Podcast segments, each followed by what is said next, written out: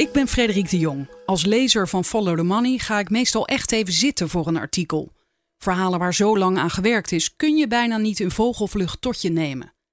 Het liefste zou ik willen dat de redacteur naast me zat om uitleg te geven. En dat is nu het geval. Spreek hem eens in. Frederik vraagt door. De podcast van Follow the Money. I know you're gonna dig this. Roel Gooskens, van harte welkom in de podcast. En uh, dankjewel dat ik hier mag zijn, uh, Frederik. Niet de eerste keer, maar ik realiseerde me vanochtend opeens. In die jingle zeg ik: Het liefste zou ik willen dat de redacteur naast me zat. Maar jij bent helemaal geen redacteur bij Follow the Money. Nee, ik ben een. Uh, ja, wat ben ik eigenlijk? Ik ben een analist die graag financiële zaken onderzoekt en beschrijft. En dan liefst misstanden. Maar ik ben geen redacteur in, in dienst van Follow the Money. Word je wel betaald? Nee, nee, nee, gelukkig niet. Gelukkig niet. Je doet dit voor niks. Wie betaalt, bepaalt. Dus als je niet betaald wordt, kan er ook niemand bepalen. Oké, okay, en jij uh, bent al een tijdje bij Follow the Money, schrijf je, bijvoorbeeld over Fastnet. We hebben elkaar tot nu toe alleen gesproken over uh, Ratelband, hè? over de windmolens. Ja. Uh, dat is een fonds. er zijn al twee afleveringen over gemaakt, beleggingsfonds. Maar nu gaat het over Fastnet en dit is, meen ik, deel 7 in dit dossier. Ja, ja. Waarom is dit bedrijf zo interessant? Ja, het is, het is uh, nieuw. Het, het, heeft, het, is duurzaam. Het, uh, het, spreekt veel mensen aan. Maar aan de andere kant heeft het heel weinig toekomst financieel. Het maakt enorme verliezen. Dus als je, er, uh, als je de heren van het bedrijf gelooft, zijn heren, meestal zijn het heren helaas nog in de directeur van bedrijven. dan is het een enorm bedrijf. Zijn ze marktleider en gaan ze de hele wereld veroveren. En als je het financieel bekijkt, heeft het de omzet van de bakker om de hoek. Hmm. En dat, dat intrigeert me altijd wel. En ze maken laadpalen nou, voor elektrische ze, auto's. Ze exploiteren laadpalen. Ze exploiteren ze. Ja, nee, ze maken ze niet. Ze zetten ze neer in Nederland. Ja, ja. En niet alleen in Nederland, hè? Nederland, Duitsland, Engeland nu. Ze willen eens in België, gaan naar Zwitserland. Maar jij zegt ze maken helemaal geen winst, maar dat zie je natuurlijk wel vaker bij nieuwe bedrijven. Bijna altijd. Ja. Maar dat is ook normaal natuurlijk. Als je van scratch begint, en zelfs een bakker die opnieuw begint, die zal het eerste jaar ook nog wel verlies maken. Uh, nee, dat is zo. Winstverlies maken op zich is geen enkel probleem. Maar je moet wel twee dingen doen. Er moet wel het, zicht zijn dat je ooit winst gaat maken. Je kunt natuurlijk niet oneindig blijven lenen om verliezen te financieren. En uh, je moet ook de financiering van die verliezen rond hebben. En daar zit het met name het groot probleem bij Fastnet. Die zijn een, een, diepe ingesprongen om laadpalen te gaan exploiteren. Maar die zijn vergeten de financiering voor dat in het diepe springen zeg maar, rond te krijgen. Die denken gewoon, we kijken wel elk jaar waar we het geld vandaan gaan halen. Ja, dat is niet. Dat doen de meeste bedrijven niet. Ook niet in Silicon Valley. Die hebben grote aandeelhouders die al geld toezeggen voor elke volgende fase. Is bij vast net niet gebeurd. Dus die moeten elke keer bedelen, noem ik het maar eventjes heel uh, plat, om geld op te halen om de volgende fase weer, om weer heel simpel gezegd, om nog een paar stations te bouwen of, of naar Zwitserland te bellen om nog een paar laadpalen te kunnen bestellen bij ABB, de grootste leverancier van laadpalen. En de laatste nieuwe stap is dat ze naar de beurs zijn gegaan. En daar gaat dit laatste artikel van jou over. Wat we nu gaan bespreken. Nou, ze zijn naar een andere beurs gegaan voor de derde keer. Hè. Ze zijn ooit begonnen in 2014 op NPEX. Dat is een heel klein beursje in Den Haag voor eh, MKB-bedrijven. Daar zijn ze begonnen. Toen zijn ze in 2016 overgestapt op N-Exchange, een, een hip internetplatform noem ik het maar. Wat was zo hip was dat zij de enige onderneming zijn die daar ooit genoteerd is. Dus zo, het is Hoe niet kan zo, dat nou? Ja, dat was, blijkbaar was het niet zo hip. Het was wel, zij dachten dat het hip was, maar het was, uh, het was ook uniek. Ze waren de enige die het ooit genoteerd heeft. Dat heeft ook niet veel uh, ja, liquiditeit kunnen brengen. En ik denk, nou maken ze de stap. Ik had altijd gezegd, dat moet je wel doen. Kijk, als je jezelf echt serieus neemt, zul je naar de echte beurs moeten. Dan kun je echt geld ophalen als je een echt goed verhaal hebt. Ja, ik zie ook dat de titel is Hypergroeibedrijf Vastnet gaat naar de tussen haakjes echte beurs. Nou ja, dat is het. Kijk, een grotere beurs is er niet. Ja, je kunt nog naar Nasdaq, maar zeg maar, voor, een, voor een bedrijf van hun omvang is Euronext zou het platform moeten zijn om geld op te halen als ze een goed verhaal hebben. En nog even, um, jij vindt het bedrijf heel interessant en je hebt er zo je twijfels bij of dit wel gaat lukken. Hoe kunnen wij nou de, de luisteraars die denken, oh ja, beleggen, daar heb ik helemaal niks mee. Hoe kunnen wij hen nou bij ons houden op dit moment? Nou ja, het is gewoon, dit is een, het leven komt naar je toe. Vergeet niet, dit is niet een, een beurs. Dit zijn altijd mensen met goede ideeën. Die kom je ook tegen bij collega's. Je moet een onderscheid kunnen maken tussen een, een, een heel leuk verhaal en, en een heel goed financieel uh, idee. En dat is nog een verschil. Er zijn heel veel leuke verhalen in de wereld, maar niet allemaal kloppen ze financieel. En daar kan de luisteraar iets aan hebben. Daar kan de luisteraar altijd iets aan hebben. Hè? Verhalen over zonnepanelen op je dak of andere dingen. Alles moet doorgerekend worden en je moet kijken of dat wel haalbaar is. Oké, ik ga het lezen en dan kom ik zo bij je terug. Het elektrische laadpalenbedrijf Fastnet heeft een notering aan de Amsterdamse effectenbeurs Euronext. Tijd voor geraniumanalist tussen aanhalingstekens Roel Gooskens om opnieuw naar het bedrijf te kijken. Gooskens wist een geheime, ook tussen aanhalingstekens, verkoopbrochure van ING te achterhalen en prikt daar gaten in. Heel even, geraniumanalist, is dat je laatste nieuwe titel? Dat is mijn nieuwe geuzennaam. Ik, was, uh, ik ben ooit door Joep van de Nieuwe Huizen, maar dat is al heel lang geleden, twintig jaar geleden, toen ik ook hem eigenlijk op een soortgelijke manier aanpakte, zeg maar, met wat kritische research, werd ik de, de allerslechtste analist van Nederland genoemd. En nu ben ik geraniumanalist en dat duidt dan op het feit dat ik, mijn leeftijd denk ik, het feit dat ik al een jaar of tien niet betaald analist meer ben en dat ik dus daardoor niet meer gekwalificeerd zou zijn om een onderneming als vastnet op een juiste manier te analyseren. Want je zit achter de geraniums. Ik ben geen geraniumanalist en ik begrijp helemaal niks van disruptive technologies in onderneming. Dat zijn de, is en de wie lezing, heeft jou zo genoemd? Michiel Langezaal. En wie is dat? De, de CEO van uh, Vastnet. De, de collega van Bart Lubbers, de medeoprichter van Vastnet. En nog even, want je gaat natuurlijk straks allerlei namen noemen. Joep van de Nieuwenhuizen, voor de mensen die hem niet kennen. Joep van de Nieuwenhuizen was de, de oprichter en de flamboyante zakenman achter Begeman. Een onderneming die alles opkocht dat het te kopen was. En boekhoudkundig ook niet zo heel uh, net nam. En die ook weer ten onder is gegaan. Hij kreeg zelfs een gevangenisstraf. Ook nog, ja. ja, ja. Hij heeft natuurlijk de, de, de, haven, de directeur van het havenschap omgekocht. Oké. Dit is alweer het zevende artikel dat ik wijd aan Fastnet, een Nederlandse exploitant van laadpalen voor elektrisch rijden. De onderneming heeft zeer ambitieuze plannen om een Europees netwerk van snellaadstations te bouwen. Omdat de beide oprichters van Fastnet het wel voldoende vonden om een schamele 1,2 miljoen euro van hun eigen geld in hun onderneming te investeren, moeten met name andere investeerders de droom van oprichters Bart Lubbers en Michiel Langezaal financieren. Particuliere beleggers hebben over de laatste jaren bijna 45 miljoen aan Fastnet geleend. En daar kan ik op doorklikken. En dan staat er: dit gebeurde via obligaties waarvoor een rentevergoeding van 6% wordt verstrekt. Dat klinkt op zich gunstig. Als het betaald wordt, wel. Oh.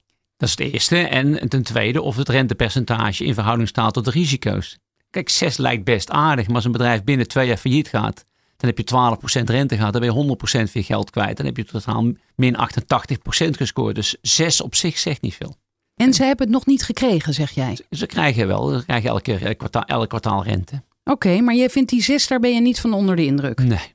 Deze financieringsbron is echter te duur en te beperkt om de groeiende ambities blijvend bij te benen.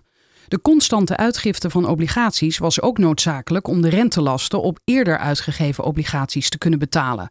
Het is dus de hoogste tijd voor investeerders die bereid zijn aandelen in het bedrijf te kopen. Volgens het in beperkte kring gedistribueerde ING-rapport, dat ik onreglementair heb ingezien, tussen haakjes daarover later meer, heeft Fastnet over de jaren 2019-2023 ongeveer 190 miljoen euro nodig voor investeringen in nieuwe laadstations. Ja, moeten we dat later bespreken of wil je dat nu vast uitleggen? Dat rapport, ik ben wel heel nieuwsgierig. Waarom het geheim is? Ja, kijk, uiteindelijk is het natuurlijk zo. Kijk, Fastnet kan natuurlijk wel geld ophalen bij beleggers. Maar hoe weten die beleggers nu wat het verhaal is van Fastnet? En hoe komt Fastnet bij de, al die duizenden mensen thuis om te gaan vertellen dat ze hun geld nodig hebben? Daar heb je een bank voor nodig. Wat doet die bank dan? Die schrijft dan een soort verkoopbrochure. Dan noemen ze een, uh, een analistenrapport. Wat, wat lijkt alsof het een analyse is. Maar een analyse zou zeggen, dat is een hele juiste afweging van alle voor- en nadelen. Maar dat is dit rapport weer niet. Het is eigenlijk een verkoopbrochure. Dus de, de hele negatieve dingen, die worden weggelaten. En het wordt een, een heel mooi lovend verhaal met een enorme droomscenario erin als je investeert in vastnet. Dat rapport is gebruikt en wordt nog steeds misschien gebruikt voor een roadshow langs particulieren, maar ook met name institutionele beleggers in binnen- en buitenland om vastnet voor het voetlicht te brengen. En institutionele beleggers zijn bijvoorbeeld pensioenfondsen. Pensioenfondsen, eh, gespecialiseerde fondsen die beleggen in nieuwe economy bedrijven, zeg maar, die in al dit soort eh, nieuwe start-ups beleggen. Daar zijn ze allemaal langs geweest. Maar dit even voor de duidelijkheid, dit gebeurt natuurlijk vaker. Dit doen andere bedrijven ook. Ja, Tot zover niks nieuws en niks raars. Het enige is natuurlijk wel, en dat maakt daarom zeg ik ook het woord geheim erbij is natuurlijk, dat is dat omdat de beursintroductie van Fastnet door regulering, is te moeilijk even, om daar helemaal precies op uit te wijden, mag een Amerikaanse belegger bijvoorbeeld niet inschrijven op Fastnet. Maar hij mag dus ook niet benaderd worden met een verkoopbrochure van ING. Waarom mogen Amerikaanse beleggers niet meedoen? Ja, dat is gewoon de, de SEC die heeft de, de Amerikaanse belegger beschermd tegen allerlei rare aanbiedingen van eh, effectensoorten van allerlei andere landen. En blijkbaar valt Fastnet er ook onder. Je kunt namelijk wel kwalificeren om ook voor Amerikaanse beleggers interessant te zijn, maar dan moet je een extra prospectus hebben, wordt heel erg duur. Dus dat doen ze niet. Maar als je dat, zo gauw je niet in Amerika mag adverteren, noem het maar eventjes, en, die brochure mag uitbrengen, dan moet je ook garanderen dat hij niet naar Amerika gaat. En dat maakt hem dus dat hij eigenlijk weer geheim wordt elk iedereen moet tekenen dat hij de brochure niet doorstuurt naar Amerika of Canada en Engeland. Die drie landen zijn geloof ik uitgesloten. Wauw, en dat in deze digitale tijd. Dus dat gebeurt ook helemaal niet. Dat is, dat is, ik, ik vergelijk het altijd maar weer met uh, de derde dinsdag van september. Oh ja, lekt ook altijd uit. Een week van tevoren heeft iedereen de begroting. Weet je, ja, dat, maar, maar jij hebt hem dus ook gekregen, deze brochure. Gekregen, ik, ik, heb hem ingezien. Ja, je zag hem liggen bij de tandarts. Ik, ik, moet, ik moet aan alle tijden ontkennen dat ik hem heb. maar je schrijft het gewoon op dat je hem hebt gezien. Ik heb of heb gezien, allebei mag ja, je zeggen. Ja, oké, maar... je zat bij de tandarts en toen dacht je, hé. Hey. Nou nee, ik heb via, via mijn kennisnetwerk heeft iemand heeft hem gekregen en heb ik eh, ingezien, meegenomen, gekopieerd. Zoals het altijd gaat met internet en, uh, en documenten. Oké, dus dit werkt niet, maar dat, hebben ze in, dat heeft de SEC, de Amerikaanse beurswaakhond, nog niet in de gaten. Nou, die weten het ook wel, maar dan zijn ze in ieder geval juridisch afgeschermd. Oké. Vanaf vrijdag 21 juni dit jaar worden de aandelen Fastnet verhandeld op Euronext. Daarmee gaat het bedrijf voor de tweede keer naar de beurs. Ja, en eigenlijk voor de derde keer, zoals jij net uitlegde. Sinds april 2016 zijn de aandelen Fastnet verhandelbaar op N-Exchange, een hip online handelsplatform, waar evenwel maar weinig handel plaatsvindt.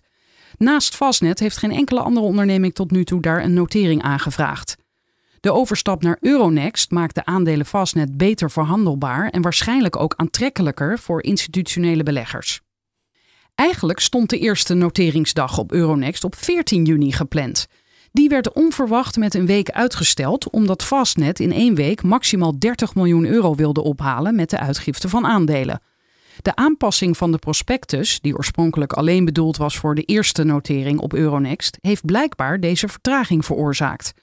Fastnet gunde potentiële investeerders een week extra om de nieuwe situatie tot zich te nemen. En waarom zou dat dan zijn?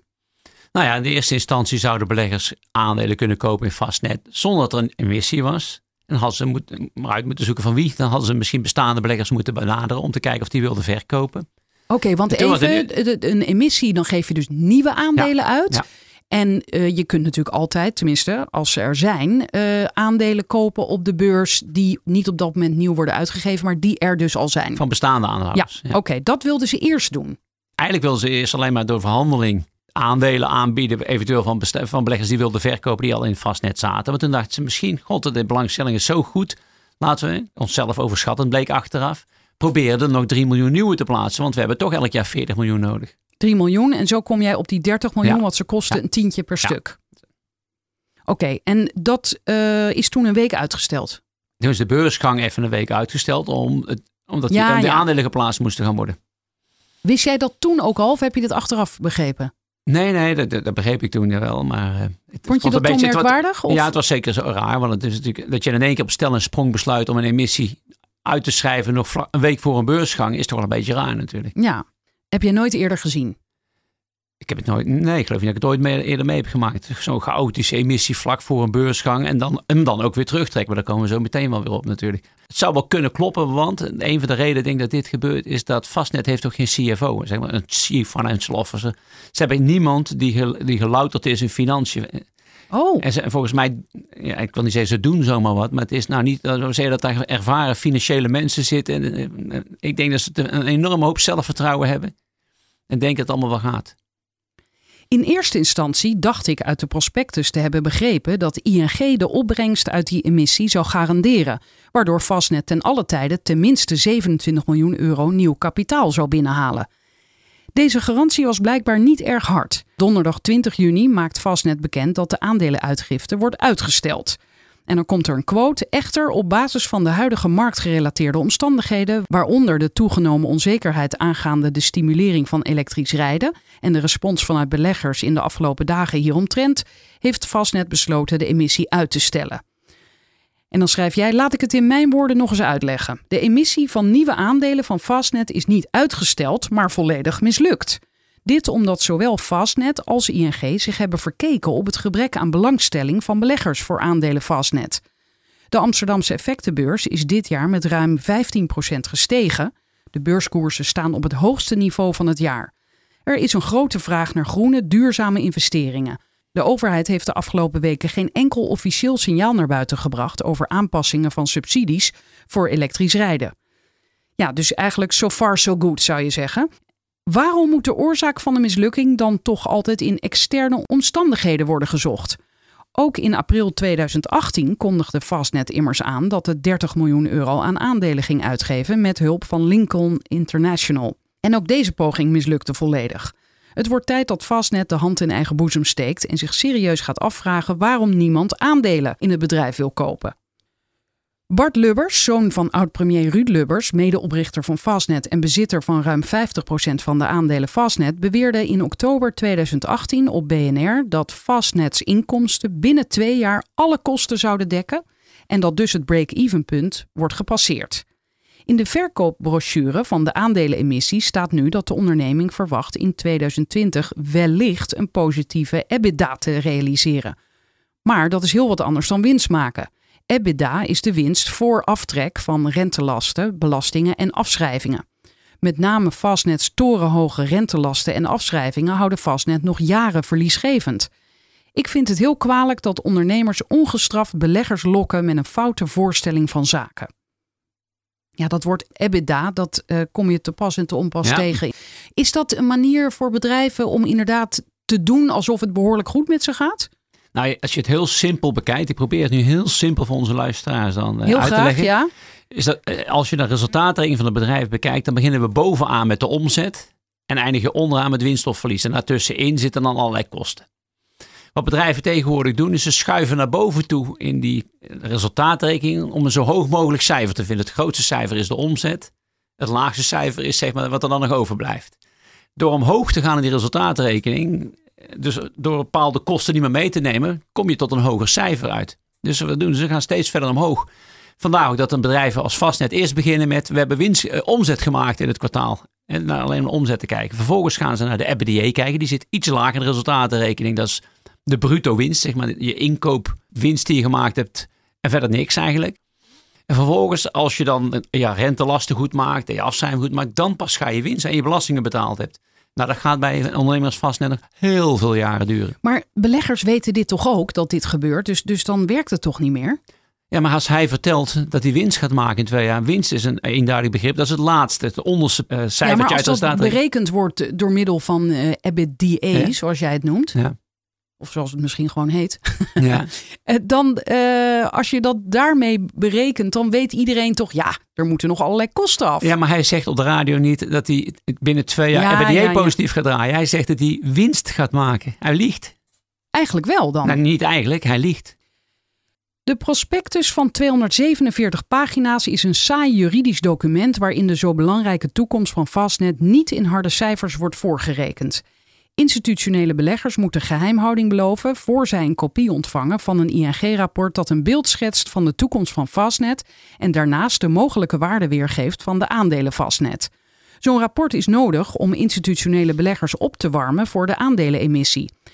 ING gebruikt dit rapport om Fastnet voor het voetlicht te brengen van institutionele beleggers in binnen- en buitenland.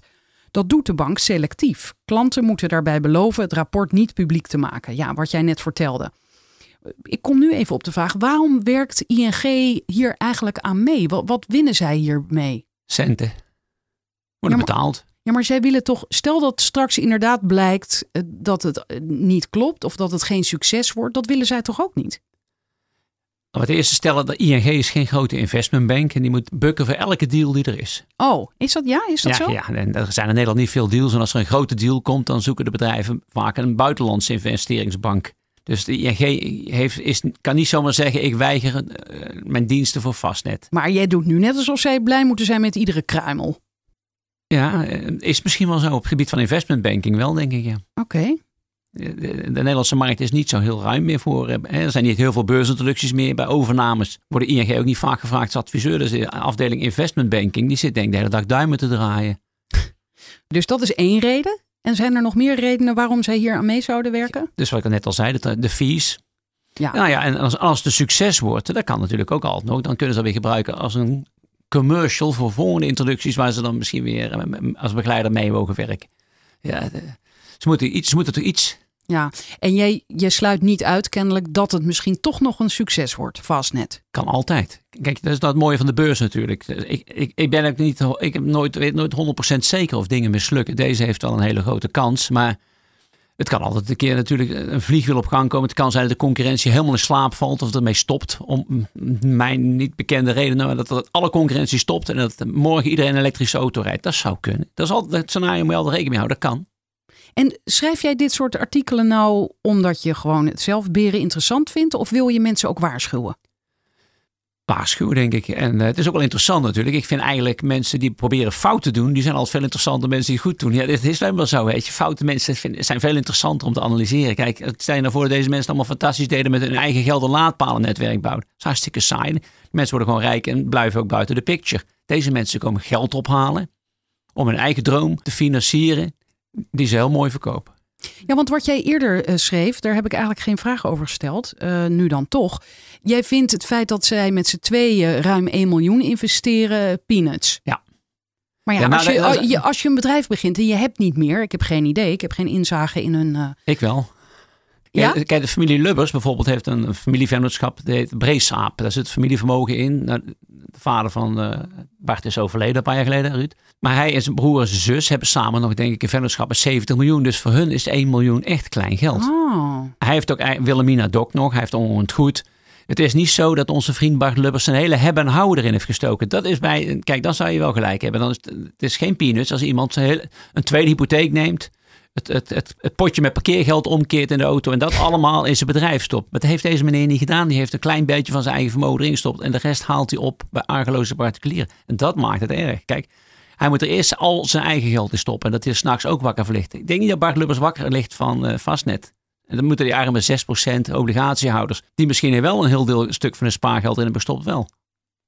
Een van de redenen voor die selectieve distributie, want we zijn nog even bij die prospectus gebleven, is het feit dat dat rapport, hè, want dat is hetzelfde, het rapport en de prospectus, niet in handen mag komen van beleggers in de Verenigde Staten, Canada, Japan en Australië. Lokale wetten verbieden dat. Een journalist van het Financiële Dagblad merkte in een artikel op dat hij het ING-rapport had ingezien. Oh, ook hij dus. Ook ik heb het rapport mogen inzien bij een klant van ING, schrijf jij omdat de ING-analisten de volledige medewerking hebben gehad van Fastnet, wordt aan zo'n eerste rapport bij een beursintroductie veel waarde toegedicht. In de toekomst komen er hoogstwaarschijnlijk geen lijvige rapporten meer over Fastnet. De twee analisten van ING die het rapport hebben gepubliceerd, schetsen in 45 pagina's een toekomst voor Fastnet om van te watertanden. De analisten voorzien een enorme groei in omzet en winstgevendheid in de komende vijf jaar als gevolg van komen er drie punten. Eén, een zeer sterke groei van het aantal elektrische auto's in Nederland en de rest van Europa. Twee, een sterk toenemend gebruik van fastnet snelladers door elektrische autorijders. En drie, een sterke groei van de hoeveelheid elektriciteit per tankbeurt bij fastnet. Ja, ze voorzien groei in omzet, want mensen gaan gebruik maken van onze palen. Ja, zo Ja. ken ik er nog een paar. Ja, nou ja.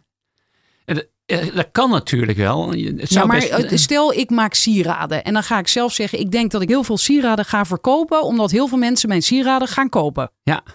Dat is Nou, er zijn natuurlijk... Kijk, een in beetje dit Cruyffiaans bijna. voor stuk wel. Er zijn, er zijn natuurlijk wel... In dit geval zijn er ook marktrapporten die voorspellen... Hè, door andere mensen, dat het aantal elektrische auto's in Nederland zal stijgen tot een paar honderdduizend, dan tot een miljoen, anderhalf miljoen. Dus die, dat is een tegenstelling tot jouw eh, sieraden. Is, er, is wel een, er komen wel elektrische auto's, dat is het eerste. Het tweede is natuurlijk, Nee, oké, dat wil ik ook nog wel geloven. Die eerste geloof ik. Oké, maar ik bedoelde eigenlijk die tweede. Een sterk toenemend gebruik van fastnet snelladers door elektrische autorijders. Ja, tenzij er concurrenten zijn bijvoorbeeld. en die ah, zijn er toch ook? natuurlijk zijn er heel veel concurrenten. Ja. En iedereen kan laadpalen bouwen, zeg ik. Eén telefoontje naar Zwitserland, die hebt een laadpaal. En dan mag je nog Heb je dat, het klinkt alsof je het wel eens gedaan hebt. Nou, ik heb eens gevraagd wat ze gekost hebben. Maar dat, En? is, En? dat kost ongeveer een tonnetje. De duurste laadpaal is zeg maar inclusief het hele, de achterkant daarvan, noem maar, maar even. Hè? Want je, het is niet zo dat je een laadpaal zomaar even op de stopcontact aansluit.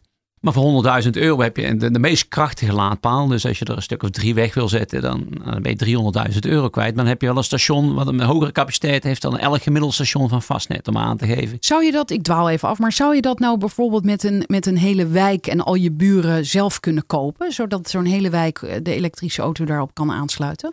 Nou heeft een hele wijk dat niet nodig. Want je hebt natuurlijk een gemeentelaadpalen. Nee, in de je hebt, een- je hebt Oh, gemeentelaadpalen en die zijn, kosten 35 cent. We- Daar komen we weer terug bij de alle 35 concurrentie cent? per, per kilowattuur. Ja, ja. En als jij bij Fastnet gaat laden, kost 60 cent. Ga jij in de wijk snellaadpalen zetten, dan ga je ook nog een gevecht krijgen met de buren die hem te lang aan jouw snellaadpalen te staan. Het snellaadpaal moet wel iedereen snel op en af. Ja. En als jij met je buren niet geregeld krijgt dat jouw buurman niet een beetje lui is, gewoon zijn auto de hele nacht laat staan, die snellaadpaal, nou, dan wordt hij heel verliesgevend. Nog verliesgevender dan Fastnet. Nee, maar Fastnet concurreert dus onder andere met gemeentes kennelijk. Je concurreert met iedereen die stroom kan leveren. De grootste concurrent is het stopcontact van mensen thuis. Dat, dat is denk ik 90 procent. Mensen laden gewoon thuis.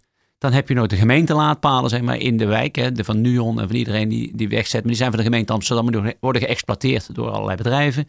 En dan heb je nog eh, laadpalen en laadpunten. Dat zijn er ook nog 50.000 bij bedrijven en kantoren. Daar kun je ook nog laden. En dan heb je duizend snellaadpalen in Nederland. Waarvan er 200 van vastnet zijn. Op basis van hun analyse concluderen zij op pagina 10 van hun rapport dat de aandelen van Fastnet in het negatiefste scenario 215 miljoen euro waard zijn. Tussen haakjes 14,50 euro per aandeel ten opzichte van een huidige koers op die N-Exchange van 10 euro. En wellicht 595 miljoen euro in het positiefste scenario. En dat zou dan betekenen dat ze 40 euro per aandeel kosten. Geloof je deze beide analisten op hun blauwe ogen en geloof je dat zij dit rapport onafhankelijk van de investmentbank van die ING hebben samengesteld, zoals wordt gemeld op de eerste pagina van het rapport, dan kun je concluderen dat Fastnet-aandelen een gouden belegging zijn. Natuurlijk is er een kans dat Fastnet-aandelen een enorme waardestijging doormaken. In mijn ogen is die heel erg klein. Wat de analisten mijns inziens vergeten te melden is dat Fastnet ook in de problemen kan komen. Dat kan door een recessie, felle concurrentie, financieringsproblemen, mismanagement, etc. De analisten maken geen volledige scenario-analyse, ze maken een verkoopbrochure. Dit soort rapporten geven een koopadvies aan de klanten. Er is geen enkele ruimte voor reflectie. De analisten van ING weten echt wel dat ze een zeer positief rapport moeten schrijven. Wat positief is, wordt gemeld, wat negatief is, wordt weggelaten of onderbelicht. Ook ik heb als analist bij HSBC van 1988 tot 2001 dit soort verkoopbrochures geproduceerd. Aha, jij kent dit trucje. Ik ben medeschuldig. Ja, je zegt het nu lachend, maar Ja. jij hebt dat heel wat jaren gedaan, Ja. zie ik hier. Ja. En hoe ben je daar zo ingerold? Ik bedoel, nee, laat ik vragen, de, de- een van de eerste keren dat jij zo'n heel positief rapport moest maken, dacht je toen niet, god, dat is merkwaardig. Ja, nee, maar ik, ik, heb er, ik, heb, ik heb er een aantal geschreven, hoor. niet, niet heel veel. Ik was gelukkig niet heel vaak betrokken bij beursintroducties, maar ik, ik heb er één daar al toegelicht. Maar ik heb wel, kijk, je hebt in het verleden ook wel eens meer rapporten geschreven aan de zijkant. Dat je denkt, god, misschien is het toch wel beter als ik iets positiever ben dan ik eigenlijk zou willen zijn, want dat komt voor de bank wat beter uit. Maar dat, Kijk- dat dacht je niet uit jezelf, toch? Dat werd dan door jou meerdere eh, gezegd. Dat hoeft je niet eens te zeggen. Dat, eh, ik, ik denk dat je... Je voelt dat aan. Dat voel je aan. Jij weet dat voor je salaris en je bonus beter is om iets positiever te zijn. En eh, heb je je daar ooit eh, ongemakkelijk bij gevoeld? Eh, Vrij simpel. Wie betaalt, bepaalt. Als de bank betaalt, bepaalt hij eigenlijk ook jou. oké, dat is zo. Maar heb jij je daar ooit ongemakkelijk Jawel, bij gevoeld? tuurlijk. Maar, Of zelfs slecht bij tot, gevoeld? maar gelukkig heb ik, in tegenstelling tot mijn collega's dan bij de ING, ben ik dan nooit in, in de situatie terechtgekomen dat ik een rapport heb moeten schrijven waarbij de onderneming echt fout is gegaan. Kijk, die onderneming die dat beschrijft, Pik Salami, die was op de eerste dag inderdaad ook, ik geloof 100% hoger, maar die is later ook overgenomen voor een beter. Daar heeft geen enkele belegger eh, geld verloren op mijn positieve rapport. Ja, even, dat moet ik even uitleggen, want hier staat inderdaad. Zo heb ik een lofzang gehouden op Pik Salami in Hongarije. Toen de aandelen van deze onderneming moesten worden genoteerd op de beurs van Budapest. Van alle kanten kwam er druk om snel een positieve analyse te produceren. Toevallig was dit een zeer succesvolle introductie. Ja, vind je het gek met zo'n positieve analyse? Nee, maar het was toevallig. De omstandigheden waren toen nog heel anders dan bij Fastnet. Maar ik zeg, dat had ook anders kunnen lopen. Maar, maar toen was het toevallig een bedrijf dat op tegen een koerswinstwaarde van drie. En het was de eerste introductie in Hongarije. En het moest succes worden. Dus al hadden ze het weg moeten geven voor niks, zei ik toen ook. Dus toen was het niet zo heel moeilijk om een positief rapport te schrijven. Want de, de prijs waartegen het aangeboden zou gaan worden, die was zo laag. Daar kon nooit verlies geleden worden. Maar jij bedoelt eh, met, met succes niet alleen de introductie, maar dat bedrijf is nog jarenlang Ja, ja, eh, heeft gefloreerd. ja. Of eh, nu nog steeds misschien. Maar was- Bestaat het nog, het bedrijf? Ja, ik denk het wel, ja. Pik Salami. ja we zijn- het is nummer één salami-producent van Hongarije, nog steeds, denk ik. Maar even terug naar jouw geweten. Vroeging. Nou ja, is lastig. Want weet je, Spijt. Vergeet niet dat ieder. Kijk, die analisten die daar bij ING werken, die twee, die, dat staat op de voorkant van het rapport, staat dat ze het onafhankelijk van de investmentbank hebben geschreven. Nou, denk ik dat dat juridisch wel zo klopt. Ik denk dat de investmentbank naast heeft gestaan met een pistool en schrijft een positief rapport. Maar dat is helemaal niet nodig. Het is de, de, de druk die er heerst. Zij weten echt wel, ze hoeven niet eens dat belletje te krijgen van de investmentbank. De investmentbank vraagt, zou jullie een, een leuk onafhankelijk rapport kunnen schrijven over Leuk. vast leuk onafhankelijk rapport over vastnet. Waarmee we bij de klanten langs gaan om dit aandeel te promoten. Ja, dan hoef je geen verkoopadvies te schrijven. Dat weet je wel. Nee. Dus dat Maar- is helemaal maar- niet nodig om een. eh, eh, maar het wordt verkocht alsof het een, een hele goede afgewogen analyse is van alle voor- en tegens van het is het natuurlijk niet. Het is gewoon het, het van Albert Heijn.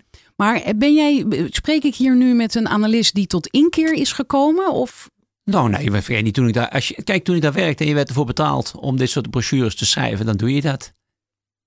Ja, eh, Maar goed, jij zegt nu over anderen van ja, die, die zijn niet helemaal kosher bezig. Maar Nou- dat, dat geldt dan dus ook voor je. Ik blijf er even op doorgaan. Dat geldt dan dus gold- ook voor jou. Dat gold ook voor mij, denk ik, in die tijd. Weet je, dat je wel eens dingen deed waar je denkt, nou, nou, moet dat nou? Maar ik ben, ik heb, gelukkig heb ik, had ik een vrij onafhankelijke positie, al heel vro- vroeg, ook toen al bij HSBC. Dus ik, ik kon nog wel eens tegen de investmentbank ingaan. Dat is niet altijd afgenomen, maar ik heb ook wel eens dingen gedaan waar de investmentbank niet zo blij mee was. Maar ik denk, ja, maar dat gaan we niet doen. Want dan vond je het te rooskleurig. Ja, dat is toch te rooskleurig. Of dan denk ik, ja, maar dit bedrijf gaat helemaal fout. En dan wilden zij eigenlijk eh, een emissie gaan doen. Zei, ja, dat is jammer, maar ik niet. Dus dat is ook al. Het, En dan is het, ging het niet door of dan deed jij niet mee? het deed ik niet mee. Of, eh, En werd het dan inderdaad een mislukking? Heb je wel eens kunnen zeggen, told you so? Nou, het, het is sowieso natuurlijk dat ik- een bank en een broker verdienen het meeste aan aankoopaanbevelingen. Dus dat je, dat is het gekke. Verkoopadviezen, daar verdien je niet veel aan. En dat kan ik misschien heel kort uitleggen. Als je een koopadvies uitbrengt en je gaat bij klanten langs, dan kunnen die aandelen gekocht worden door die klant. Die kan ze toevoegen aan zijn portefeuille, dan kun jij commissie schrijven. Schrijf jij een verkooprapport en, die man, en jij blijkt gelijk te hebben en je hebt invloed, het eerste wat er gebeurt is dat die beurskoers gaat dalen. En die man die die aandelen heeft, die, die, die klant van jou, die, die verliest dan geld door jouw verkooprapport. Dat neemt hij jou kwalijk. Ja, ja, ja. Dan Maar goed, het, het, het, eh, en als je dan gelijk hebt, dan zal die wel misschien die aandelen nog wel verkopen bij je. Het bedrijf is niet blij met een verkoopadvies, want die zien dat toch als een negatief rapport. Dus je bent bij het bedrijf ook niet lang meer welkom en je wordt daar niet meer vrolijk be- begroet en je krijgt daar geen insiderinformatie meer. Maar je- eigenlijk zou eh, je beloond moeten worden voor het feit dat je iemand eh, op de realiteit wijst. dan zou je beloond moeten worden eigenlijk door de institutionele belegger. Want die zou moeten, jou moeten betalen voor je onafhankelijk advies. Maar dat gebeurt niet. Maar ja, maar het probleem is die bank die heeft het meeste baat bij koopadviezen. De bank betaalt, niet jouw klant. Ja, indirect misschien, maar de bank betaalt. Het punt is dit. Ik voorzie grote problemen voor Fastnets toekomst. Markten die zo hard groeien trekken veel nieuwkomers aan.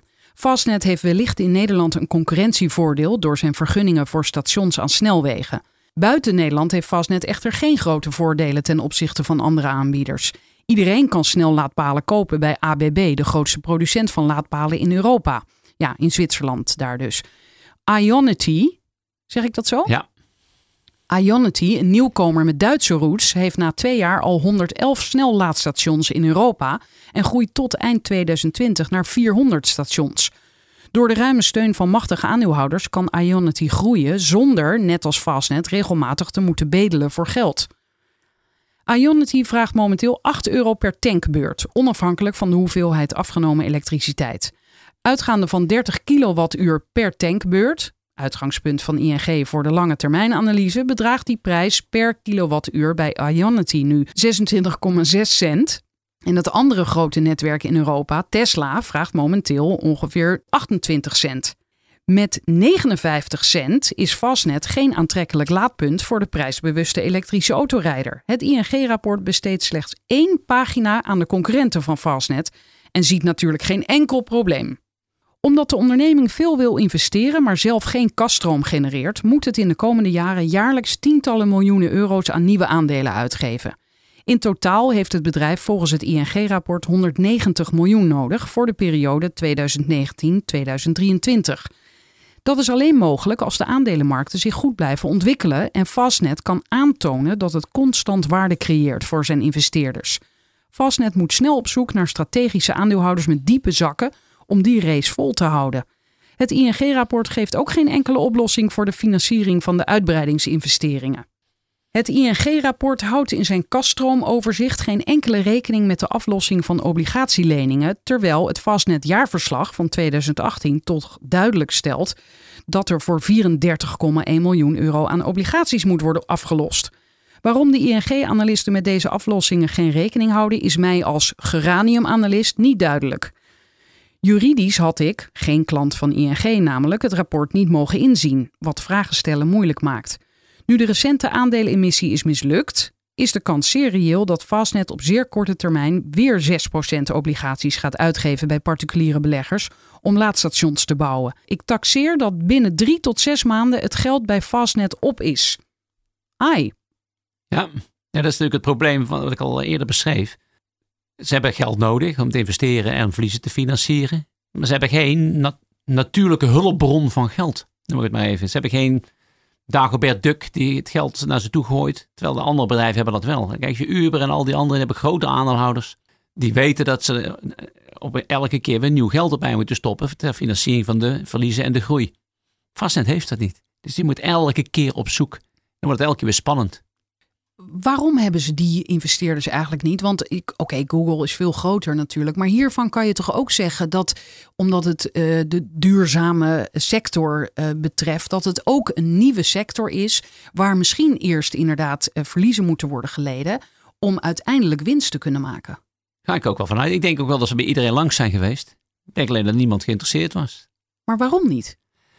Ja, omdat het, ik, het is niet levensvatbaar zoals het er nu is. Ik denk als je het ehm, kijkt naar het station die een bouwt en het aantal mensen wat daar met een auto langs kan komen, hoeveel stroom ze kunnen afnemen, dan is dat heel moeilijk om met een laadpaal winst te maken. En ook al zou je duizend stations bouwen, het wordt heel moeilijk. Je moet echt heel veel elektrische auto's op de weg hebben, die echt heel veel komen tanken bij Fastnet. En dan zou er misschien geld verdiend kunnen worden. Er zijn dus veel te veel alsen. Ik zeg altijd, als je drie keer als moet zeggen, moet je het niet doen. Hmm. Het, we hebben nog helemaal niet besproken, want daar, gaat, daar eh, lees ik straks natuurlijk naartoe. Maar ondertussen worden dus die aandelen verhandeld op de beurs. Ja. En die koers is in eerste instantie sky high gegaan. Ja. Dus nu we het erover hebben, gaat het nog in die zin op papier, of hoe moet je dat zeggen, behoorlijk goed. Op papier is de koers heel hoog. Maar ik, ik zeg al, er is een enorm verschil tussen de koers van een paar honderd aandelen, zoals die nu verhandeld worden, of een paar duizend. En als je er 3 miljoen uit wil geven. Kijk, ze er 3 miljoen uit willen geven. Ik denk als ze nu bekendmaken, ze 3 miljoen stukken willen plaatsen weer, dan gaat de koers weer onder de 10. En waar staat hij nu ongeveer op? 16, ja, ligt eraan welke beurs we het hebben natuurlijk. Dat ja, is het leuke natuurlijk, dankzij de verwarring dat ze die... Want de beurs op N-Exchange, daar hadden ze een contract mee. Dat contract liep nog een tijdje, ik weet niet precies hoe lang, dat hebben ze niet verteld, maar dat loopt nog een tijdje. Dus ze staan nu genoteerd op twee beurzen. Dus op, zeg maar, de, as we speak, staat de beurskoers op uh, N-Exchange 14 en op uh, Euronext 17. Zoals jij zegt, uh, tegen welke koers kan ik aandelen kopen? Zou ik zeggen, weet ik niet, ligt eraan waar.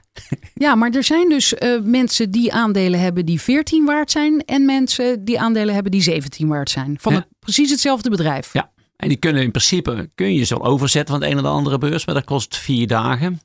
En in die vier dagen kan van alles gebeuren. Want als je in één dag van 53, of in twee dagen weer van 53 terug kunt naar 7, van de zon van 10 naar 53, dan kan er in vier dagen heel veel gebeuren. Dus als jij je aandelen overzet van N-Exchange naar Euronext, ja, dan kan er van alles gebeuren. Dus je weet niet zeker of je dan aan de arbitrage, zoals je het dan zou noemen, iets geld gaat verdienen. Ja, wacht even. Je zegt nu allerlei dingen. Want ten eerste hebben we nog niet gezegd dat inderdaad bij de beursintroductie bij Euronext is die koers naar 53 was het hoogste gegaan. Ja. Ja, oké. En die is dus teruggezakt naar nu 17. Ja. En nu noem je arbitrage. Ja. Wat is dat? Ja, arbitrage is eigenlijk de handel, die door professionele, meestal professionele mensen plaatsvindt, om kleine prijsverschillen die kunnen ontstaan door de, de handel op verschillende markten weg te arbitreren, zeg het maar dan eventjes weer. Dus de verschillen weg te halen. Dus als uh, een aandeel in, in Amerika noteert en die staat 2 cent hoger dan in Amerika en Nederland. Nederland, Nederland, dan zou je kunnen zeggen, dan verkoop ik ze in Amerika en dan ruil ik ze om naar, vanuit Nederland Amerika heb ik 2 cent verdiend. Dat gebeurt de hele dag door gespecialiseerde handelshuizen. Maar ja, in dit geval kan dat niet zo heel makkelijk, omdat N-Exchange en, en Euronext, daar zit vier dagen tussen eer je het overzet. Dus administratie gewoon. Ja, administratie. En in die vier dagen hebben we gezien, kan van alles gebeuren. Dus het is geen risicoloze arbitrage. Want normaal arbitrage risicoarm is, of bijna risicoloos, is de arbitrage in, in, in vastnet is niet risicoloos. Dus die, die hele kleine kans dat er iemand luistert met die aandelen van 14, die adviseer jij om gewoon te blijven zitten waar hij of zij zit? Nee, die moet, ik, ik adviseer hem om heel goed na te denken voor je iets doet. Ja, zeg. Ja, ja, maar ik weet ook niet. Kijk, als ik nou jou kon vertellen wat de koers van vastnet over drie dagen staat of vier dagen. Nee, dan had je een idee. Maar dat kan, dat kan ik ook niet. Sinds ze een achtbaan zijn geworden. Maar wat zou jij zelf doen als jij op die kleinere beurs nu uh, zat met die koers van 14? Zou je dan overstappen naar die van 17? En niet dat hij al mijn artikelen gelezen heeft, die zou weten dat ik tegen elke koers zou verkopen, 14 of 17. dus dat is allebei nog goed. Oké. Momenteel staan er bijna 15 miljoen aandelen vastnet uit. Bij een beurskoers van 10 euro zijn deze aandelen 150 miljoen euro waard. Daarnaast heeft de onderneming momenteel een schuld aan obligatiehouders van bijna 45 miljoen euro. De ondernemingswaarde is dus 195 miljoen euro. Dat is heel veel voor een onderneming die over 2019 een omzet zal realiseren van 4,4 miljoen euro en waarvan ING voorspelt dat het verlies over dit jaar 8,4 miljoen euro bedraagt.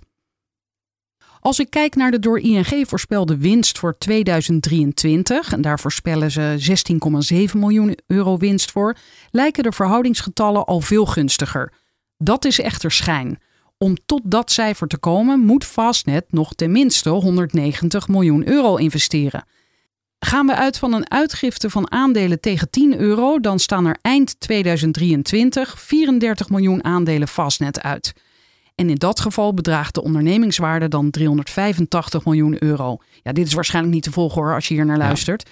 Maar um, jij, waar het om gaat is, jij zegt de aandelen worden dus momenteel op 20 keer de winst van 2023 verhandeld en aangeboden. Of er, wil, eh, er zit heel veel optimisme in, dat wil je maar zeggen. Ja, ik, ik zat al te kijken of ik, eh, hoe kan ik nou duidelijk maken dat ook met de huidige koers, ook al denk je het meest positieve scenario, ook zelfs in het meest positieve scenario zijn die aandelen nog heel duur. Nou is het moeilijk vergelijken, want dan ga je eens kijken. Er is geen één onderneming die 20 keer de winst 2023 staat. Nou zijn er twee ondernemingen die er enigszins misschien op lijken. Maar dan zou ik wel heel veel credits geven. Atjen en Takeaway. Maar dat zijn twee bedrijven die bewezen hebben dat ze kunnen disrupten. Hè? Atjen, dat is het betaalsysteem ja. hè? Ja, en, en Takeaway is thuisbezorgd.nl. Oh ja. En thuisbezorgd.nl is de marktleider in thuis, het maalde thuisbezorgd in Nederland en Duitsland. Die heeft echt wel die heeft het echt laten zien dat ze in ieder geval de concurrentie aan de kant hebben kunnen schuiven in Nederland en Duitsland. En die zal hier veel verder. Dus eh, als je daar nou mee zou gaan vergelijken, dan zou je ze wel heel veel credits geven, Fastnet. Op pagina 37 van het ING-rapport staat nogmaals de bevestiging. Vooralsnog zijn oprichters Bart Lubbers en Michiel Langezaal van Fastnet de enigen die op papier echt heel rijk worden van de onderneming Fastnet. Zij betaalden in 2012 1,2 miljoen euro voor 12 miljoen aandelen. Bij de huidige opgepompte koers van 10 euro zijn deze aandelen nu 120 miljoen euro waard. Michiel Langezaal is goed voor 45 miljoen en Bart Lubbers voor 75 miljoen euro. Deze bedragen kun je een beloning noemen voor hun ondernemingsprestatie. Of deze prestatie echt zo fenomenaal was dat ze deze beloning verdienen, moet de komende jaren blijken als de beurskoers van Fastnet dankzij de notering op Euronext een reëler beeld zal geven van de waardeontwikkeling van Fastnet aandelen dan de koersvorming op de twee Mickey Mouse effectenbeurzen, NPEX en N-Exchange in het verleden. Van deze heren mag niet verwacht worden dat zij twijfelen aan een grootse toekomst voor Fastnet. Al hun media-uitingen zijn gekleurd door deze last tussen aanhalingstekens van 120 miljoen euro. Ook hun communicatie met de ING-analisten zal zijn gekleurd door het feit dat zij naast hun functies bij Fastnet ook groot aandeelhouders Fastnet zijn. Wordt vast nog vervolgd, staat hieronder. En ja, het wordt vervolgd, want jij hebt alweer twee updates erbij geschreven. Je bent ijverig geweest, hè? Ja, ja, ja. Ja, een graniumanalist is en dus iemand met pensioen, die heeft tijd genoeg. In mijn artikel, dat is de eerste update van uh, eh, 21 juni, dus dat is op de dag van de beursgang, hè, heb je dit geschreven. In mijn artikel meld ik dat de aandelenkoersen pas stijgen wanneer aandelen schaars worden. Op de eerste handelsdag steeg de beurskoers met ruim 400% naar 52,99 euro ten opzichte van de slotkoers van ruim 9 euro op N-Exchange. Er was sprake van extreme schaarste omdat de dag ervoor een emissie van 3 miljoen aandelen werd geannuleerd. Bovendien mogen bestaande aandeelhouders Fastnet niet verkopen als gevolg van lock-ups of kunnen ze niet verkopen omdat hun aandelen nog niet van N-Exchange naar Euronext waren gemigreerd. Op de beurs zijn de eerste handelsdag slechts 125.000 aandelen verhandeld. Dat is minder dan 1% van de uitstaande aandelen. Dat is een zeer kleine omzet voor zo'n majeure koersstijging. Speculanten hadden vandaag vrij spel in de handel van Fastnet-aandelen. Door daags voor de beursgang een majeure aandelenemissie af te blazen, is Fastnet mede verantwoordelijk voor de chaotische eerste handelsdag. Met een koers van 52,99 euro wordt Fastnet nu gewaardeerd op ongeveer 800 miljoen euro. Die beurskoers doet vreemd aan als er tot donderdag onvoldoende belangstelling was om nieuwe aandelen te plaatsen op 10 euro. Ja, kan je dit nog even toelichten? Ja, dat is natuurlijk heel raar. Tot donderdag ben je aan het rondlopen in heel de wereld. Dat moet ik maar even, maar laten we zeggen Europa Nederland. Bij beleggers op bezoek. En vertel je, ik heb hier 3 miljoen aandelen vastnet. Wil je die kopen van mij voor 10 euro? Nou, blijkbaar was er niet genoeg belangstelling om aandelen te kopen op 10 euro.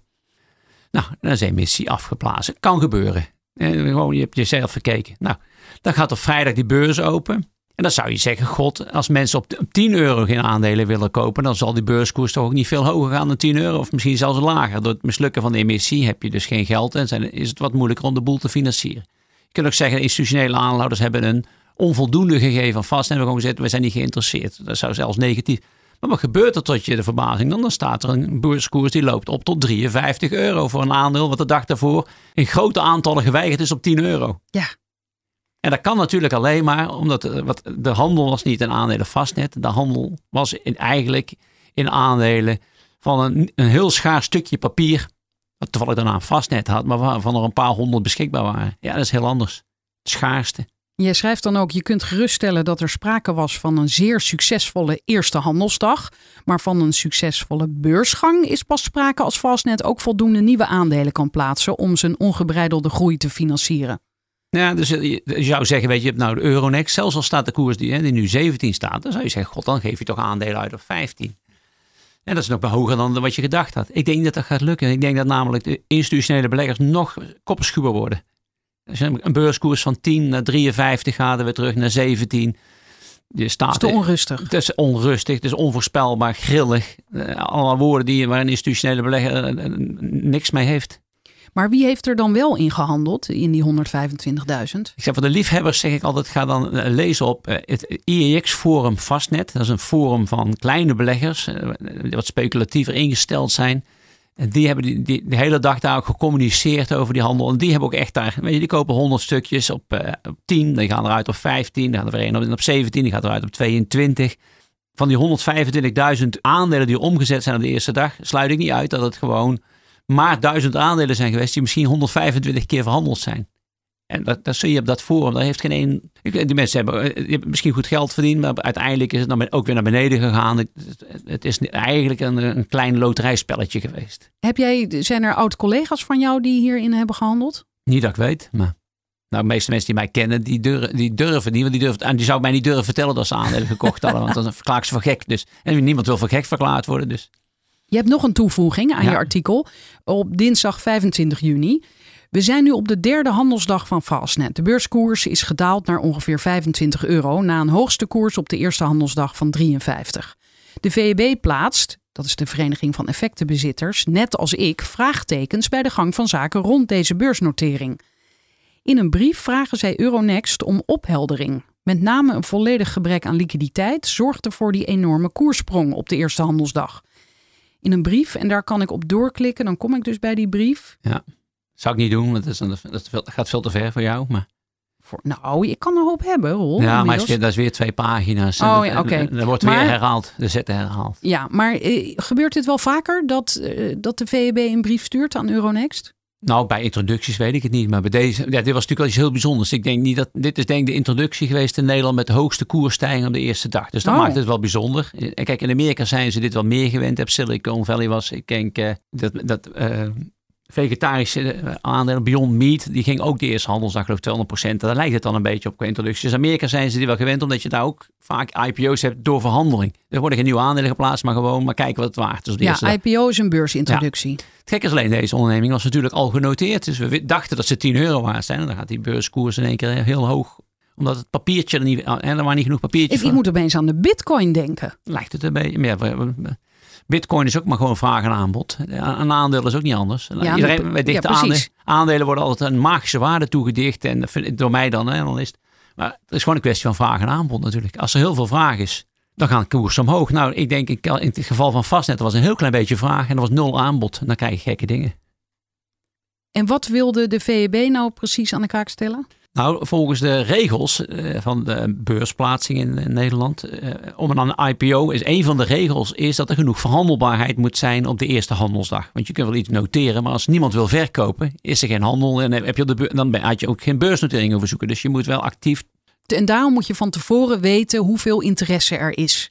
Nou, niet interesse, maar hoeveel aandelen er beschikbaar zijn om te verkopen. Dat is ook wel belangrijk. ja, dat bedoel ik. Aan eh, interesse om te verkopen. Ja, ja, maar dat hebben ze dus niet gedaan. Omdat ze wisten natuurlijk dat er 3 miljoen aandelen geplaatst zouden worden. Toen dat niet doorging, hadden ze natuurlijk moeten nabedenken. De Euronext, de ING, maar ook Fastnet. Wie gaan er dan aandelen verkopen? Die zitten eigenlijk nog vast op het administratieve platform van N-Exchange. Hebben ze niet gedaan. De eerste dag gaat als een beurs. Konden, konden ze nog terug als ze dat hadden gewild? Dat weet ik niet. Ik, eh, eh, daar kunnen we wel even over nadenken wat we nog hadden kunnen doen. Daar kunnen we het direct over hebben. Maar wat er gebeurd is uiteindelijk is dat Euronext stelt als regel dat 5% van de aandelen moet vrij verhandelbaar zijn. Free float, zoals het dan heet. Nou, free float, de Euronext heeft geantwoord op de brief van de VEB. Gezegd, hoe kan dat nou? Er was toch niet genoeg free float? Hè? Dat zag je dan de koers en er was niks verhandelbaar. Er was geen beschikbaarheid. Hebben ze zich verscholen achter het, het, het, de juridische uitspraak. Free float zijn aandelen die in principe, let op het woord, in principe vrij verhandelbaar zijn buiten de grote aandeelhouders. Hè? Dat is Bart Luppers en Michiel Langerzaal en misschien Breesaap. Dat is van een, een familievennootschap gerelateerd aan Luppers. Er waren dus 11% van de aandelen waar niet in bezit van deze drie partijen. En dan noemen zij free float. Maar het woord free suggereert dat het vrij verhandeld kan worden. Maar als ze vastzitten op een exchange, zijn ze niet free. Dan, dan, lig je nog in het, zit je gevangen in het administratieve systeem van N-Exchange. Dus kun je het woord free niet gebruiken. Die waren niet beschikbaar. Maar ja, zegt uh, Euronext, uh, of, die houden zich gewoon ja, 11% in principe waren ze verhandelbaar. Dus zij vonden dat prima, Euronext? ik denk dat ze achteraf ook wel geschrokken zijn. En die dekken zich nu in, juridisch. Ja, maar dat was in principe 11%. En ja, wij bieden alleen maar een handelsplatform. Dat is ook nog heel flauw. Wij bieden alleen maar een handelsplatform. En wat er op die beurs gebeurt, tussen vraag en aanbod, eh, daar zijn we niet verantwoordelijk voor. Ja, dan denk ik, je gaat wel heel kort door de bocht. Maar ja, ze beseffen ook wel natuurlijk een foutje, foutje gemaakt. Dat is allemaal in die haast van het afblazen en emissie en de prospectus. Dat, dat, dat verdient geen schoonheidsprijs dit. En jij eindigt jouw artikel met de zin... Nu Fastnet is verworden tot een kermisattractie, zullen institutionele beleggers alleen maar huiveriger zijn om in Fastnet te investeren. Ja, dus waar de beursgang eigenlijk toch wel iets positiefs is. Je gaat op Euronext, wat, waar toch een beurs waar instituten veel makkelijker op kunnen handelen. Waar ze de beurskoers ook makkelijker in hun computersystemen kunnen krijgen, in een portefeuille waarderingssystemen. Dat, zou, dat is positief. Maar als je vervolgens dan zo'n hele rare eerste dag krijgt, een rollercoaster noem ik het maar even, een, eh, een achtbaan, waarbij de koers eerst naar de 54 schiet of 53 en vervolgens weer alle kanten opschiet en naar beneden naar 17. Ja, daar willen beleggers niet. Die houden niet van dat soort eh, wilde, wilde acties. Die willen een, een, een stabiele, goede marktontwikkeling op basis van goede vraag en aanbod. En, en, dat is nu niet gebeurd. Dus ik, ik, denk dat er meer schade is aangericht op de eerste handelsdagen vooralsnog dan dat ze er baat bij zullen hebben kan het nog nadelen hebben voor de verduurzaming? Want dat is waar dit hele bedrijf uh, voor begon. Of zeg jij nee, er zijn voldoende concurrenten en we hebben straks voldoende laadpalen uh, als het inderdaad waar is dat het wagenpark uh, elektrisch wordt. Of in ieder geval meer elektrisch. Nou, ik denk niet dat het, het, het, verduurzamen van Nederland afhankelijk is van vastnet. Hè, of dat het aantal elektrische auto's wat in Nederland gaat rijden. Ik denk niet dat mensen zich afvragen, ik koop geen Jaguar I-Pace of ik koop geen Tesla of ik koop geen Renault Zoe want het gaat niet zo goed met vastnet. Of er gaan misschien een paar laadpalen. Het tweede is natuurlijk, al zou vastnet morgen omvallen, dan neemt iemand anders die laadpalen wel over. Want die hebben er wel een. Die staan er al. Die, die, staan er al. Die hebben dan nog wel een waarde. Die zullen wel iets opbrengen. Dus er verdwijnt niks. Daar hoef je allemaal niet zo heel bang voor te zijn. Denk. Ik denk, het, het, het, dingetje is denk ik met vastnet, is dat de heer Bart Lubbers en Michiel Langezaal, die hoogstwaarschijnlijk als uh, idealist zijn begonnen. Wat ik net ook al uitlegde aan je eh, toen we voor het gesprek, is dat die zijn door die 12 miljoen aandelen die zichzelf een dubbeltje hebben toegekend en die, die ze twee jaar later opgewaardeerd hebben naar uh, 10 euro zonder enige reden, die zijn van idealist tot kapitalist geworden. En dat is denk ik het grote probleem geworden. Die, die hebben dollartekens in hun ogen gekregen en die zijn veel minder de idealist. Want zo zie jij dus dat ze uh, met goede intenties begonnen zijn en dat ze doordat ze hun eigen aandelen hebben opgewaardeerd, Ja. dat is ook apart, Ja. Eh, zijn ze kapitalist geworden. Ja, zijn zeker op papier heel rijk geworden. En, en, en ik denk dat dat iets doet met mensen. Daar kunnen ze ook niks aan doen. Maar je, ik denk, jij, je, je, je was rijk, maar niet heel rijk. Je was, je was multimiljonair. In één keer had je kans om met de quote 500 te komen. Ik denk dat dat er iets met je doet. En, en niet altijd de goede dingen. Op welke manier hadden ze dat dan wel goed kunnen doen? Ze hadden A, meer geld zelf erin moeten stoppen. Als, eh, om, eh, om het vertrouwen te laten zien. Ze hadden denk ik de aandelenkoers wat rustiger moeten laten evalueren. Als jij een dubbeltje betaalt twee jaar later vraag je 10 euro. Dat is een verhonderdvoudiging ten opzichte van jij betaald hebt. Dat is geen rustige ontwikkeling. Waarom? Dat is de hebzucht. Ze willen gewoon zoveel mogelijk geld uitgeven. Even binnenhalen voor het bouwen van laadpalen. Maar ze willen zo min mogelijk aandeelhouders macht inleveren. Oftewel, hè, ze willen zo groot mogelijk deel van de pot zelf houden. Maar hoe, ze- hoe is dat nou toen gegaan? Want dat heb je al eerder uitgelegd. Maar ze hebben dus in eerste instantie gezegd: oké, de aandelen in ons bedrijf zijn een dubbeltje waard. Ja. Prima.